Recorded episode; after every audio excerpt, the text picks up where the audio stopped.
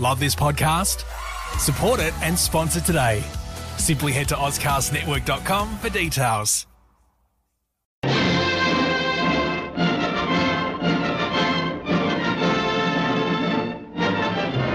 You got me to this. You're gonna stick by me. Admit nothing. With that cursed Zola still writing, still stirring up trouble. Whole world screaming for the truth. Admit nothing. You can't hold it off much longer. You can't, I tell you. Tremendous pressure has been put upon you. Save the army. Convict Zola and save France. I say to you, pick up that challenge. Save the army. Your husband, madame, is under arrest in the Cherche-Midi prison. You must be mad. You will serve your husband best by being quiet and saying nothing about this. If you don't, things will go badly for him. Search the house.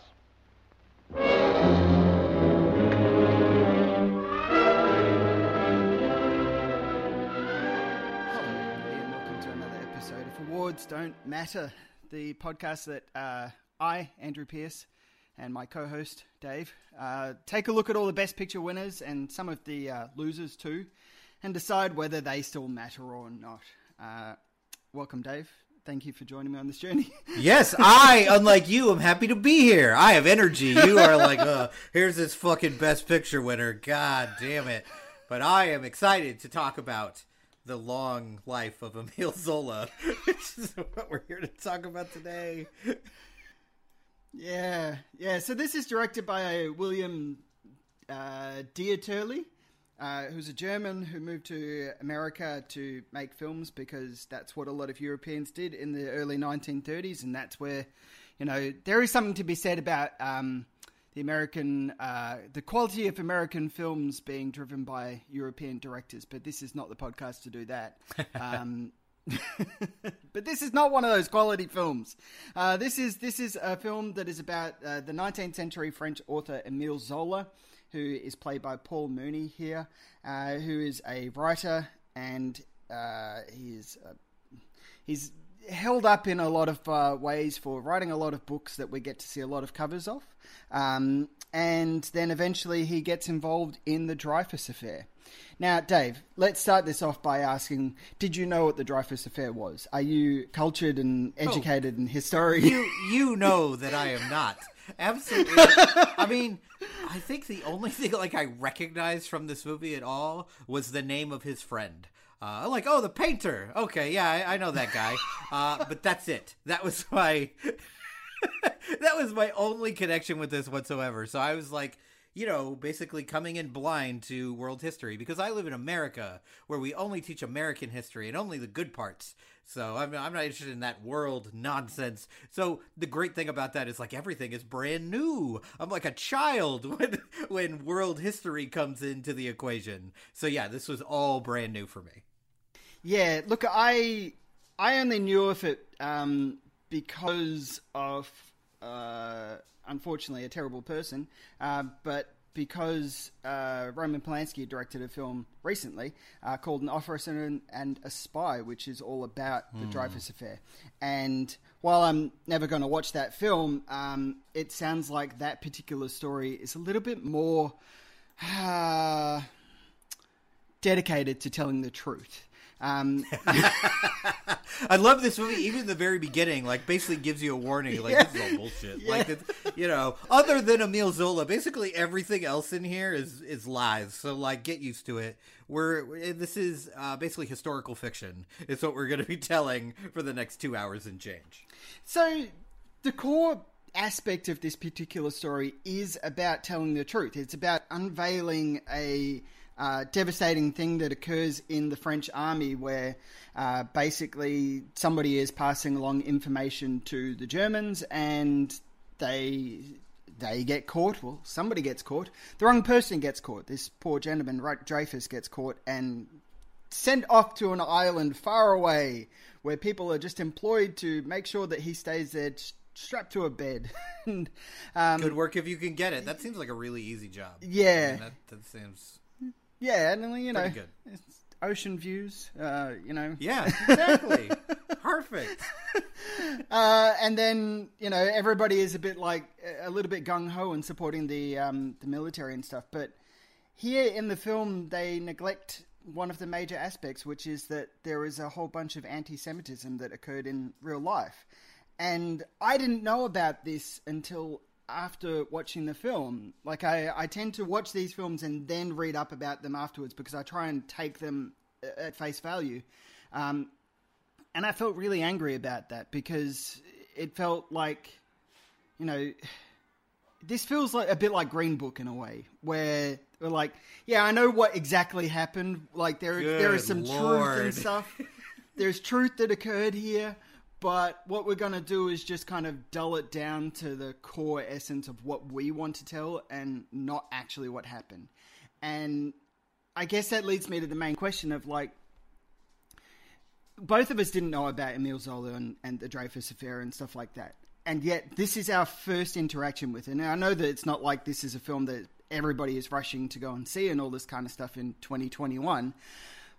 But on the same hand, if somebody picks up this film and doesn't know about those things, is it unfair like the reading of history that they're going to get from this film is it unfair that they get that kind of reading? Or uh, i mean we we rely so much on films to carry across some history which is wrong because wikipedia is right there. But um you know it's just like i don't know what i'm trying to get at but i'm just like i get frustrated with this this fudging of the truth because we we do hold films up so high as the document the the the enduring document basically So here's where I'll disagree with you in your. I, I see where you're coming from with all of this, including your ridiculous comparison to Green Book, one of the worst, one of the worst Oscar winners of all time.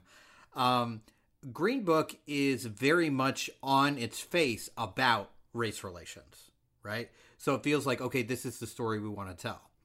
Emile Zola is not about, I mean, is about the Dreyfus affair. That's like half of the movie. But there's another hour and change that isn't about that at all. So I don't, I think if you called this the Dreyfus affair, then I have more of an issue with it because it's like, okay, this is the one story we're trying to tell. And the Dreyfus affair to me here seems like a backdrop to everything else that's going on with Emile Zola. So I didn't take this as like, oh, this is the lesson they're trying to teach. This is what I should walk away from, uh, walk away with this from. And so I didn't take this as like, oh, now I know about the Dreyfus affair. Like I would never think that after watching this movie. It is very clearly about Emile and it's about, you know, his, how it impacted him. So it's it's all about it's serving the main character. So I'm a kind of more fine with it. Um, whereas in something like whereas in something like Green Book, it's like, oh, we are going to tell a story about black and white people living together and you know figuring out their differences and how everything is okay if you fold a pizza in half and shove it in your maw like Viggo Mortensen. It's fine, and it's like okay, so that is the story they're trying to tell. So that to me is more offensive. Whereas this is just kind of a glancing look at that and to see how it impacts our main character. And this movie is so interesting to me, honestly. Like I don't think it's particularly it's not great. Um, I don't think it's terrible. This is like one of those very middle of the road movies for me, like somewhere from two and a half to three and a half stars. Like it's just kind of right in that middle. Um, and the reason it's right in that middle for me is I think the beginning, basically everything leading up to where his friend Cezanne basically tells him he's a fucking sellout, which is fucking great. like he's just like, and he's like, "Hey, can I still hang out with you? Like, can I write you a letter?" He's like, "Nah, Nah. I'm good actually. Sell out. I'm gonna be here being poor by choice, where you're just gonna sit in the lap of luxury, and that's your life, and that's fine that you're doing that, but you can't actually be an artist and do that." Albert. Yes. Make certain that all the windows are tightly shut.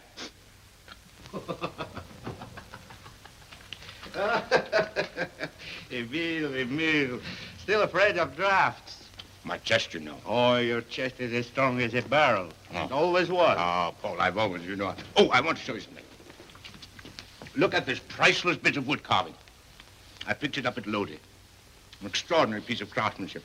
And oh, now I have a real rare treat for you. I have something here that you may have traveled the world over and never have found its like. This will simply leave you breathless. This most exquisite Maiolica. I chanced upon it in a little out-of-the-way shop in Venice. The work on this...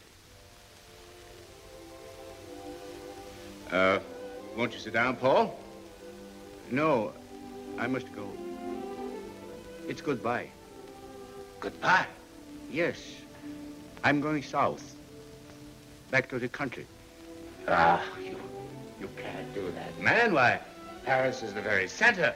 Paris isn't for me any longer. Come, Paul. We're old friends. Out with it.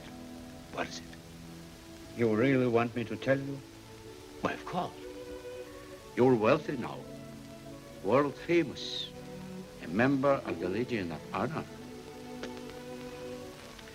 You've come a long way from the days when we starved together in an attic. Hmm? And you shouted, burn the books of the hypocrites, the shams, and let their lying pages warm the bones of a man of truth. Sometimes I'm tempted to give in and paint for... Now, Emile, an artist should remain poor. Otherwise, his talent, like his stomach, grows fat and stuffy. I'm sorry, Mill, but I had to say it. You're my oldest and my dearest friend. I couldn't go without telling you this. Paul, Hmm? won't you stay? Need someone to remind me of the old struggling, carefree days.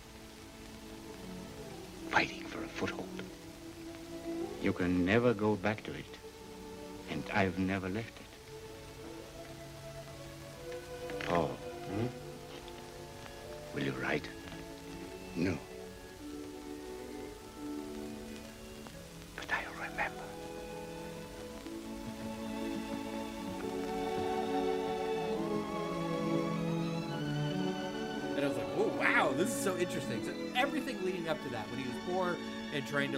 Figure out his voice and attack the system, I was like, this is wow. I, I kept thinking, like, why is this a forgotten Oscar winner? Like, this is actually really good. And I think that's like at about the 40 minute mark. And then everything comes to a screeching fucking halt. Like, just like, oh man, because you got to tell like I understand what they're doing, right? They're telling this backstory of how Zola is going after the military and being a truth teller, and that's all great. But then they have to slow everything down to tell all this stuff about Dreyfus, and I'm like, who the fuck is this guy? I don't care about this guy. Like, and it's like dramatic things are happening, and yet I'm kind of bored by all of it. Like, I'm like, okay, and then A happened, and B happened, and C happened, and then we get to F. Okay, fine. But then it picks up again once we get to the trial. And it's really because of the lead performance here. Like he really kills it in that scene. It's maybe it's got to be one of the first like dramatic courtroom soliloquies that we see on film. Like this is, you know, back in 1937, so this is a very so it's very interesting to watch this and kind of see how little has changed. Uh how we still love this shit. We love some some white guy pontificating in court about how this is the wrong way to do things and we have to fix this problem and we have to solve it. Um and it's like, oh yeah, we still do that. So that scene like honestly for me it was worth watching the movie just for that scene. Like i think it's just a tremendous moment in film. And i kind of wish the movie ended right after that speech. Uh because like everything else it's like i mean it's it's wrap up but it's long. It's like 25 minutes of like oh, okay let the guy out of prison. Oh, okay now he's got to die of some weird poisoning thing. And it's like oh guys let's go. Not every movie has to be two hours and 20 minutes. We can wrap this up earlier. Um, so it's a really interesting, so it, it does, there are moments of this that I will never watch again. Like I can't imagine sitting through this again, like a full, like the full, like 140 minutes or whatever it is. Um, but I could definitely see myself going back and finding clips of this and be like, oh yeah, I like that moment a lot. And then I think about other things that were nominated that year, Andrew. And then I, and then and then I get kind of mad. Uh, so it's a really interesting year actually because there's a lot of stuff that's totally forgettable. Yeah. Well, and then there's the so it's very top heavy. We'll get we'll I get to that in a moment because I, right, I want all to touch on some of the things you were talking about there because I think one of the main problems with this film is its editing. I think there is a great film here.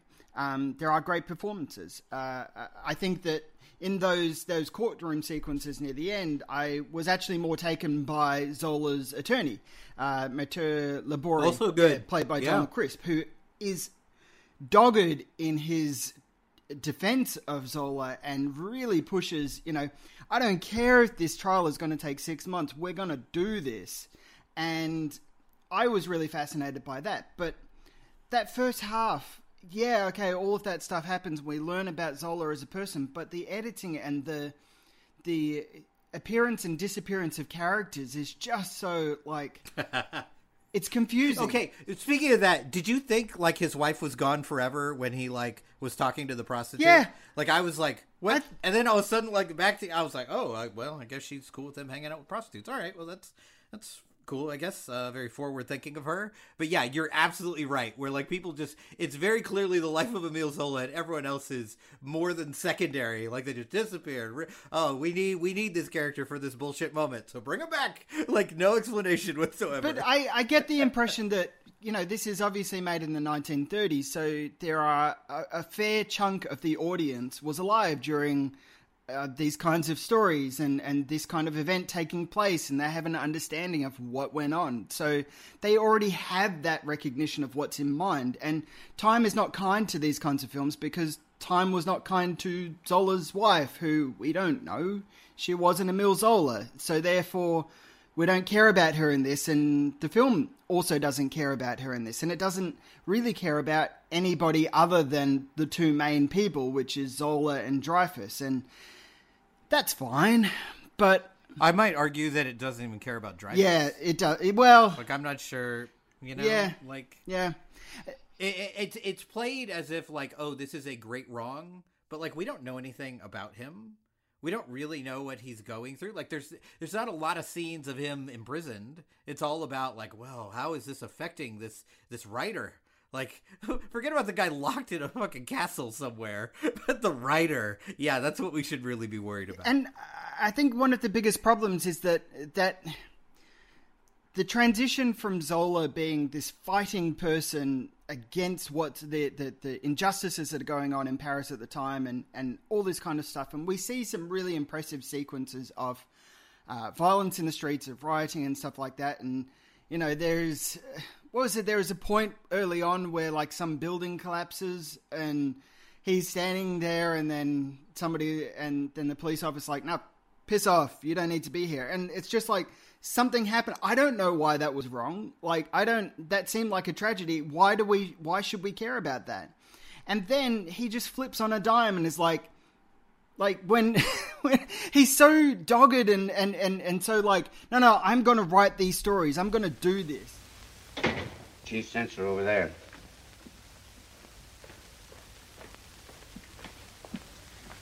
Monsieur? Mr. Zola, I sent for you because every book you've written has caused us trouble. You attacked the Second Empire. You attacked the Third Republic. Germinal caused a furor and unrest among the miners that lasted for years. Nana, brutal, disgusting, but true. All of them stirring the whole of France to restlessness, angry passion. And now this downfall, attacking our army. The army heads are furious. Such a book makes the whole country lose confidence and respect. Lose confidence and inefficiency. Lose respect for cowardice and stupidity. That would be a pity, monsieur. Nevertheless, you write no more such books, Monsieur Zola. Except perhaps one about the rascality of army-ridden politicians. That's an idea. To expose the government itself with as much truth and accuracy as I put into the downfall. A book that would show No, no. I mean, you're a reasonable man, Monsieur Zola. We only want to do what we think is best for our country. You will do what is best for yourself, monsieur, by leaving me strictly alone to write what I please, as I please. Monsieur. And then we see him like rolling in money effectively from his writing and writing. We don't know what the novels are like. I'm not going to read them, but uh, I get the impression that they're light affairs. Like they're they seem with the titles that we see on screen that it's just going along like this um, this roulette wheel. It's just you know they this, Okay, so speaking speaking of those titles, this is a very small gripe, but it like for some reason really got under my skin and really bothered me. Is that every one of these books has the exact same cover uh, and the exact same? I was like, can we get? I mean, we have all this technology, we have all this money behind this movie. Can we not? I don't know, get a little different shadow on it, a little different font. Like their eyes, it looks just kind of looks cheap. Where it's just like this, you know, this rolodex of books going through. And I get what they're doing. It's like okay, we're trying to show not only the passage of time, but the fact that he doesn't have just one pet issue or pet project. It is he is fighting injustice everywhere possible. But I was like, I don't know that we even really need this to like prove our point here. We're actually good. We get it. Like, it is a movie that, like, you know, this is a drastic simplification of the editing process, of course, because editing is not just about cutting things out. But man, this movie could be shorter. It, it's it's interesting. It could either be much shorter or much longer. Like, because like you said, we don't really see the transition to him being a young man who is fighting the power to this older man who is drowning in money. Like we just we just have that moment, like you mentioned, where it's like, yeah, you're right. I'm not going to do this anymore. Oh, also I'm magically rich. uh, that's nice. Uh, I guess I will retire to my castle with my lady friend. Like, But then I he becomes an absolute prick as well, where he's like so dismissive of the people that. And I know that that's that's kind of. I get that that's kind of the point of this story to be like, don't forget, you know, your roots, and don't forget what you what set you up as a person, and all this kind of stuff, and and that's important. But I'm applying that reading to the film. The film's not giving it to me, and it's not giving that reading of Zola himself. It's just like he did this, and then he did that, and then he did this. Yeah, I I had that moment like when when Cezanne, you know, basically reads him the riot act for being rich and an asshole, which I of course loved. Um, you know, it's only like forty five minutes to an hour in the movie, and I thought to myself as I'm watching it the first time, like you could make a whole movie about this. You could about the rise and fall of a passionate man who fought for the right things and then gave in to money and comfort. And it felt so quick, where we just went from like ah, and then like all of a sudden it's like nope, nope. Uh, now you suck. Anyway, I'm gonna go now. Uh, like give me a movie all about Cezanne. Like it's just like let's follow this dude around because he seems like a lot of fun, and he's gonna tell you exactly how it is.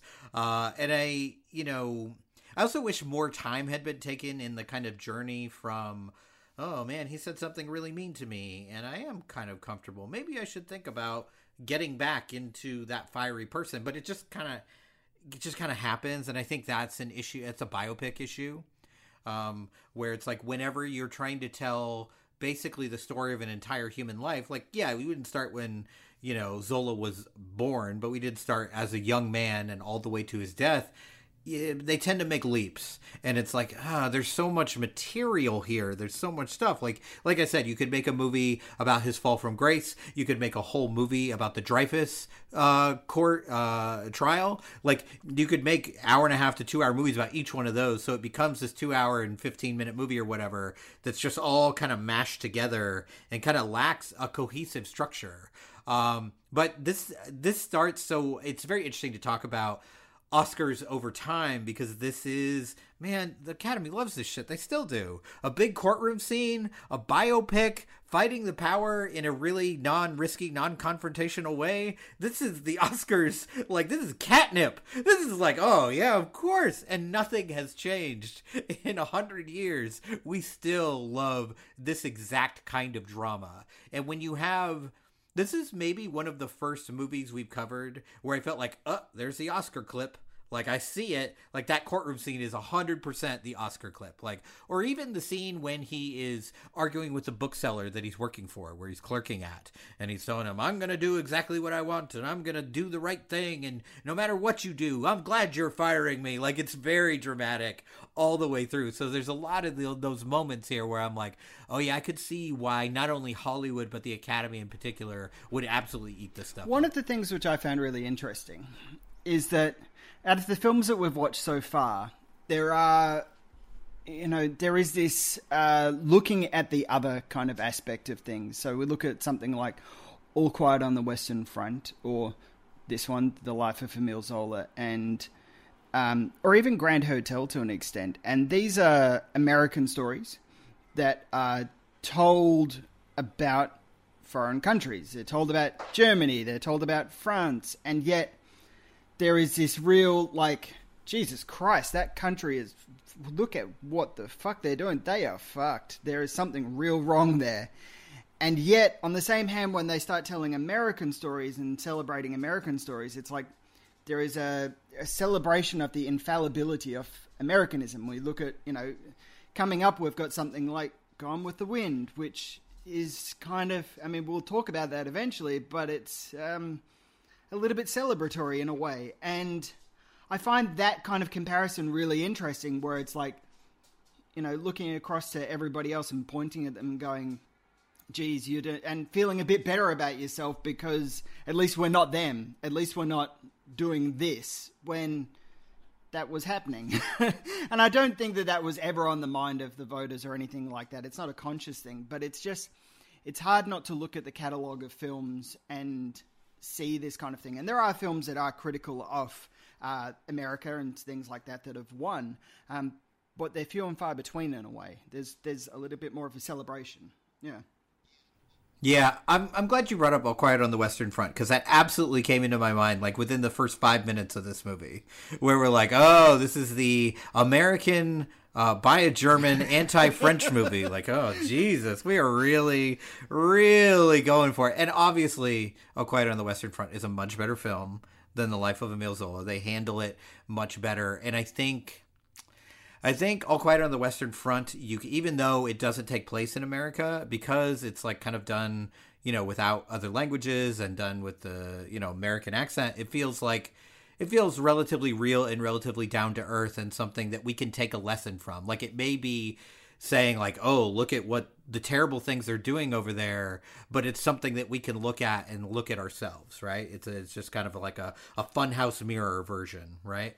Whereas this feels very distant and feels very like, yeah, we would never do something like that. We would never, we would never be anti-Semitic. Certainly not in this country. We don't do anything like that, and we we would never have riots in the street in the United States. Certainly not. Not like we have a history of that. Not like we had that in the last year here in the United States. But like it, it does feel very pointed in that way, and it is like and I think Americans specifically, like we, we have a high opinion of ourselves in a lot of ways, uh, especially in the speaking truth to power arena, like to the point that we we soften everything, right? When it comes to people who have stood up against injustice, right? When people talk about Dr. Martin Luther King Jr., all they talk about is nonviolence. They don't talk about rioting being the language of the oppressed and, you know, other such things that he said. He talked a lot about how terrible the situation was and how he understands when people turn to violence. He's not like, "Oh, we are holy and we don't do that kind of thing."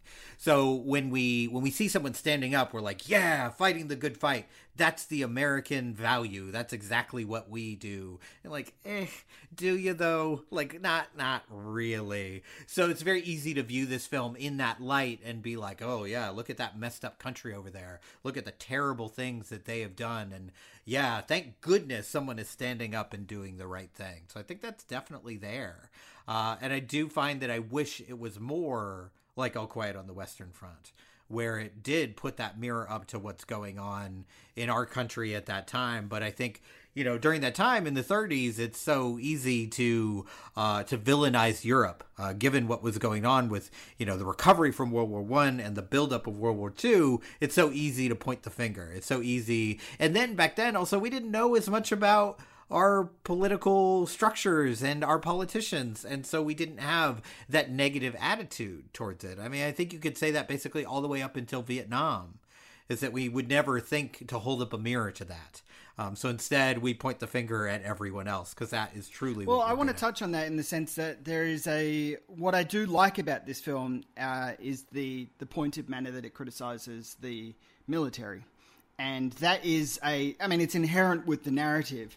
Um, and while the film does end on a, a, a note that kind of suggests that this kind of uh, there's just a few bad eggs you know it's no like it's just these couple of guys and then they all kind of resign and then everything there's cheering in the, the street and and it's absurd because Dreyfus is like instead of being like, "Man, we locked you up. You get to go back to being with your wife and stuff like that." It's like, "No, we locked you up, and now you get to come back to the military, the place that actually locked you up."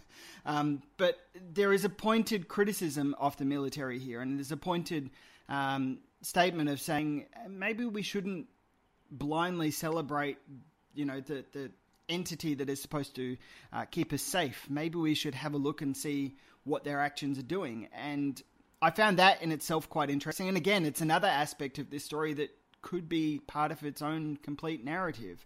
Um, but it is such a, I guess, from an outsider's perspective, there is this.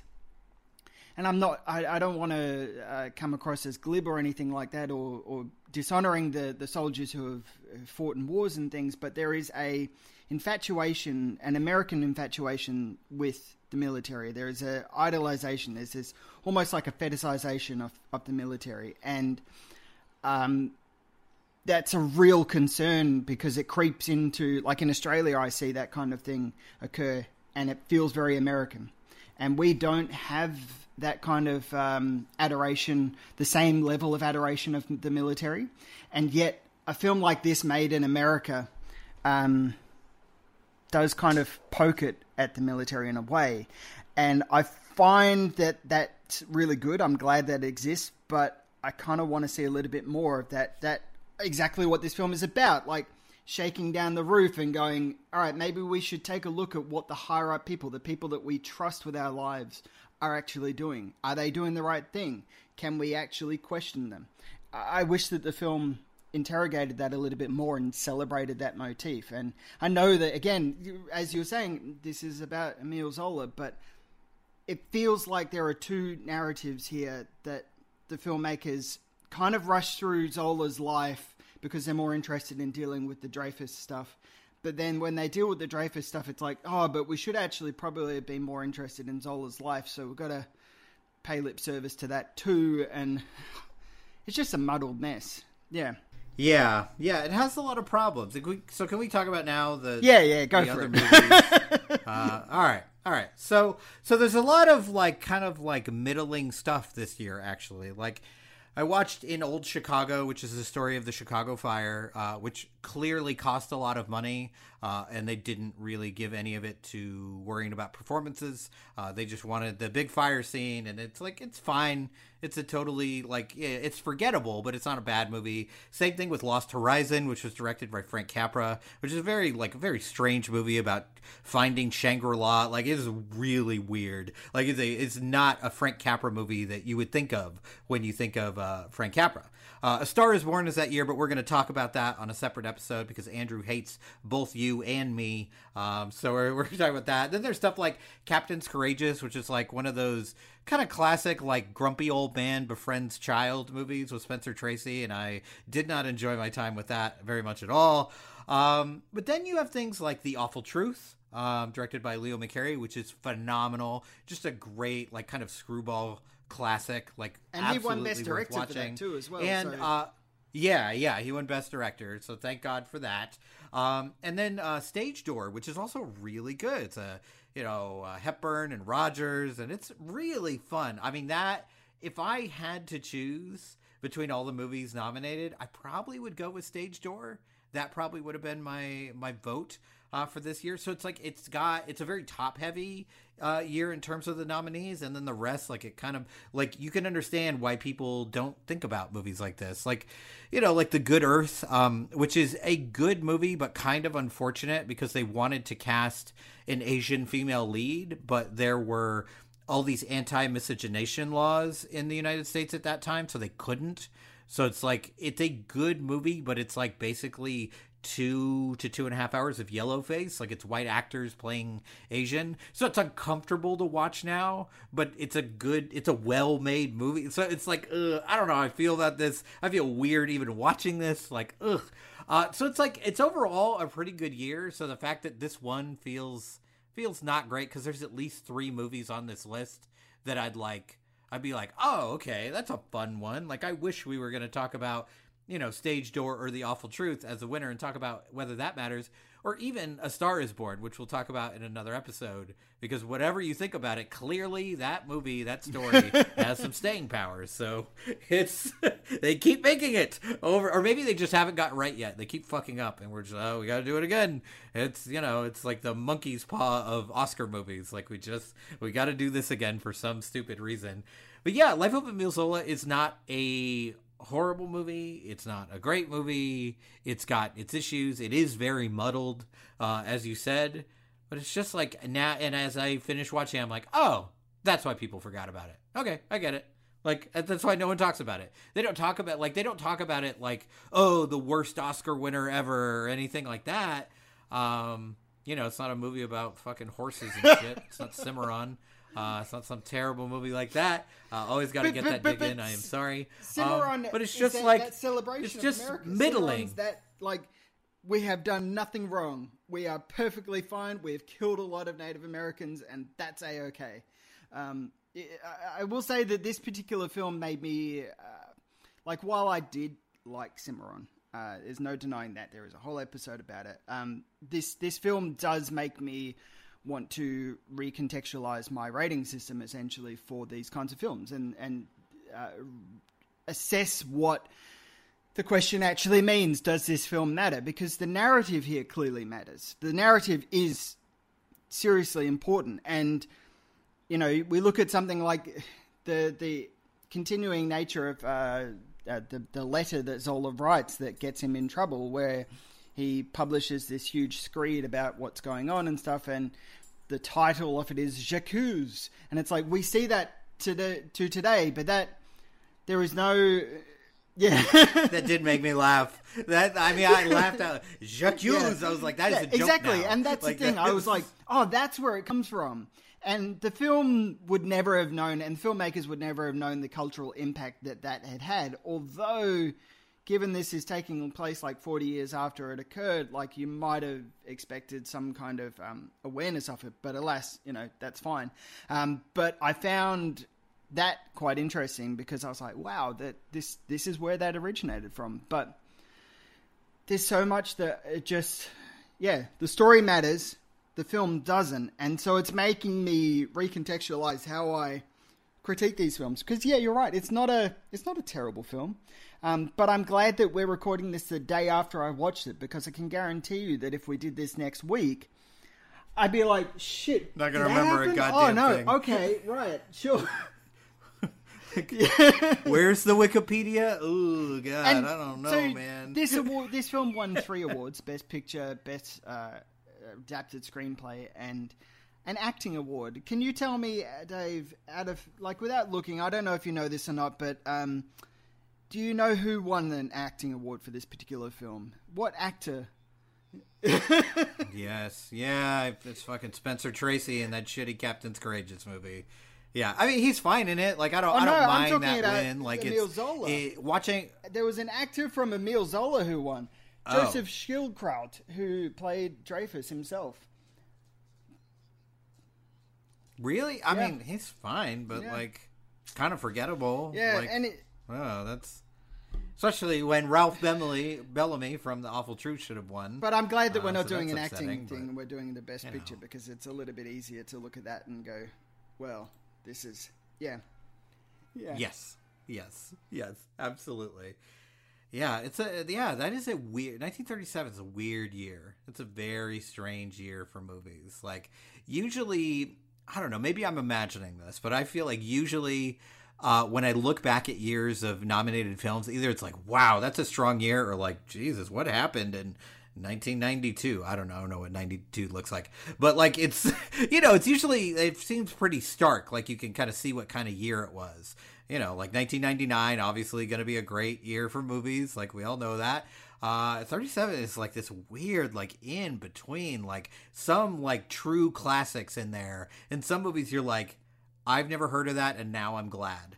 Uh, so Well, it a, is, a very yeah, strange year for sure. You know, I'm glad that we kind of do look back at these kinds of films and and reassess them and all this kind of stuff because it is, um, well, it's interesting and important to see what's going on. Jesus Christ, there's the best scoring. There's about 20 nominations for best scoring here. They're just, again, it's sorry, I'm just looking at the list and it's like, I'm glad that we're coming up to a point where they start to compress things a little bit more. Um, a, it makes it makes life a little bit easier on you. Um, you don't have to watch 20 films, um, but also, you know, it, it starts to, we start to see the Academy decide to just hone in on what it means to actually get a nomination and stuff like that. And uh, we will talk about that in A Star Is Born um, because that does touch on the Oscars in a way. But it's just, um, yeah. Does this film matter, Dave? Do you think it matters? See, I'm struggling with that. Um, because, as I said, there are moments in here that are like, oh, this is maybe the first time we've seen this in an Oscar nominated movie. But I think I think the answer is no. Like I, I think this is a terrible thing to say, but I think if this movie disappeared, no one would notice. Like it's not like, oh, I can really see the kernels of this in other movies. Uh, it's really has an impact. I don't think it does. And and if it does have any impact, it's negative. Like the rise of the biopic is maybe one of the worst things that's ever happened to American cinema, where they've just realized, well, we can take a historical figure and make it dramatic, and people will eat that shit up because that way they don't have to read an actual book. Uh, so uh, yeah, I don't think the life of Emile Zola matters. It's in it's an inconsequential Oscar winner. Uh, maybe the most inconsequential that we've had so far. Like even the ones we didn't like were like, well, that was terrible, but it's memorable. This is like, like you said, talk to me in a week, and I'm like, the life of Emile, who? I don't. I got nothing on that pass. I, I don't know. I don't remember who you're talking about. So Yeah. So yeah, I don't think this one matters. No, it doesn't, and it, I'm I'm really sad that um, out of all the directors and people working today, that it was Polanski that decided to adapt uh, the Dreyfus Affair again, and uh, because this is, I do think again, I think the story is interesting, and I think the story is valuable and all this kind of stuff, but um, yeah. I, I, I, I just find this such a disappointment. And so, not that I ever expected anything from it because it is so forgotten, like in the discussion. Didn't of- you almost? Didn't you almost hope it was worse? Like, because at least then you'd be like, "Oh, wow, what a piece of shit! I, I'm gonna remember this forever." Like, I doubt I will ever forget Cimarron, and I, I hated that movie. Uh, so at least it's interesting. This just kind of lies there, like it's Yeah. flat. Yeah, exactly. And I won't forget the Great Ziegfeld either, because there are moments in that film which I'm like that that central dance sequence and stuff like that is it's impressive and it's hard to forget that. Whereas this, I'm just like it it falls into that same trap of the, all of the other um, biopics and all of the other courtroom dramas. It's like okay, good, you you're getting fired up about something. Yeah, fantastic. No worries. Um, yeah, so that's the life of Emile Zola. Do you have anything else you want to say about this? Uh, it's done the impossible. It's made me look forward to our next our next episode. Despite, the subject material, I am now way more excited to talk about that than I am ever to even think about the life of Emile Zola ever again.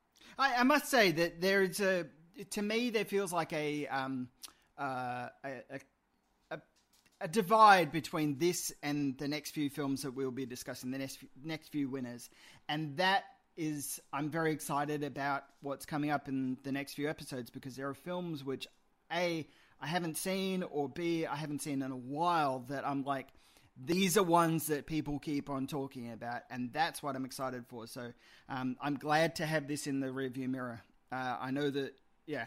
If anybody is actually listening to this particular episode, thank you for doing so. But I can't imagine. And if you're a super fan of this, we want to hear from you. You need to explain yourself. Yeah, If you yeah. like this movie, please. because I imagine that this might pop up in po- people's podcast feed, and they'll go, "The fuck." The what now? No. Yeah. no.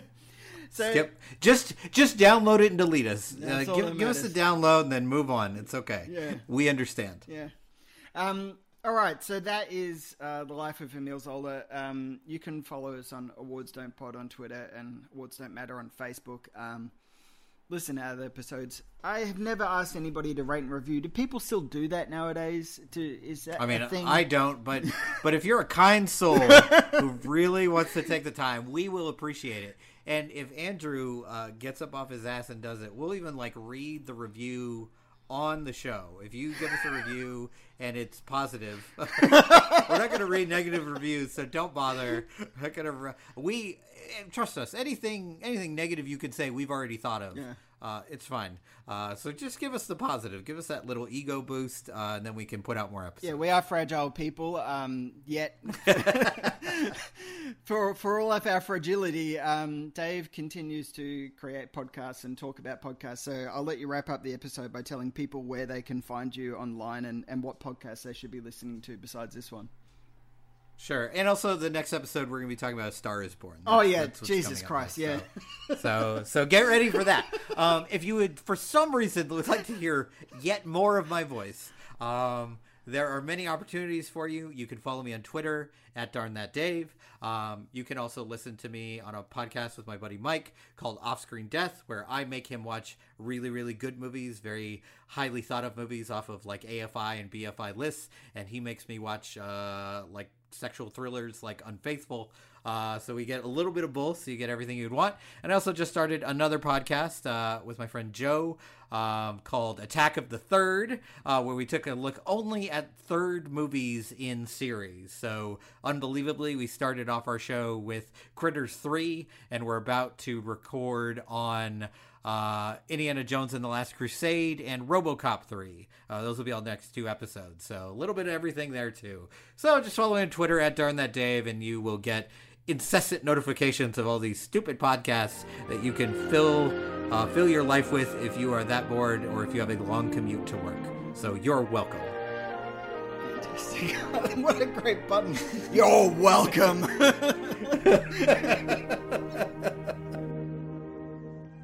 What is your name? Satin, this district. Montparnasse, uh, Georgette, or Madelon. Does it matter? When did you come to Paris? A hundred years ago. When I was 17.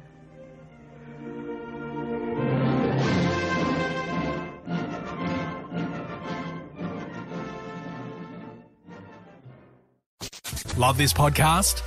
Support it and sponsor today. Simply head to OzCastNetwork.com for details. How powerful is the Cox network? So powerful that one day the internet will let your doctor perform miracles from thousands of miles away, Connecting to remote operating room. giving a whole new meaning to the term house call. Operation complete. The Cox network. With gig speeds everywhere, it's internet built for tomorrow, today. Cox, bringing us closer. In Cox serviceable areas, speeds vary and are not guaranteed. Cox terms apply, other restrictions may apply.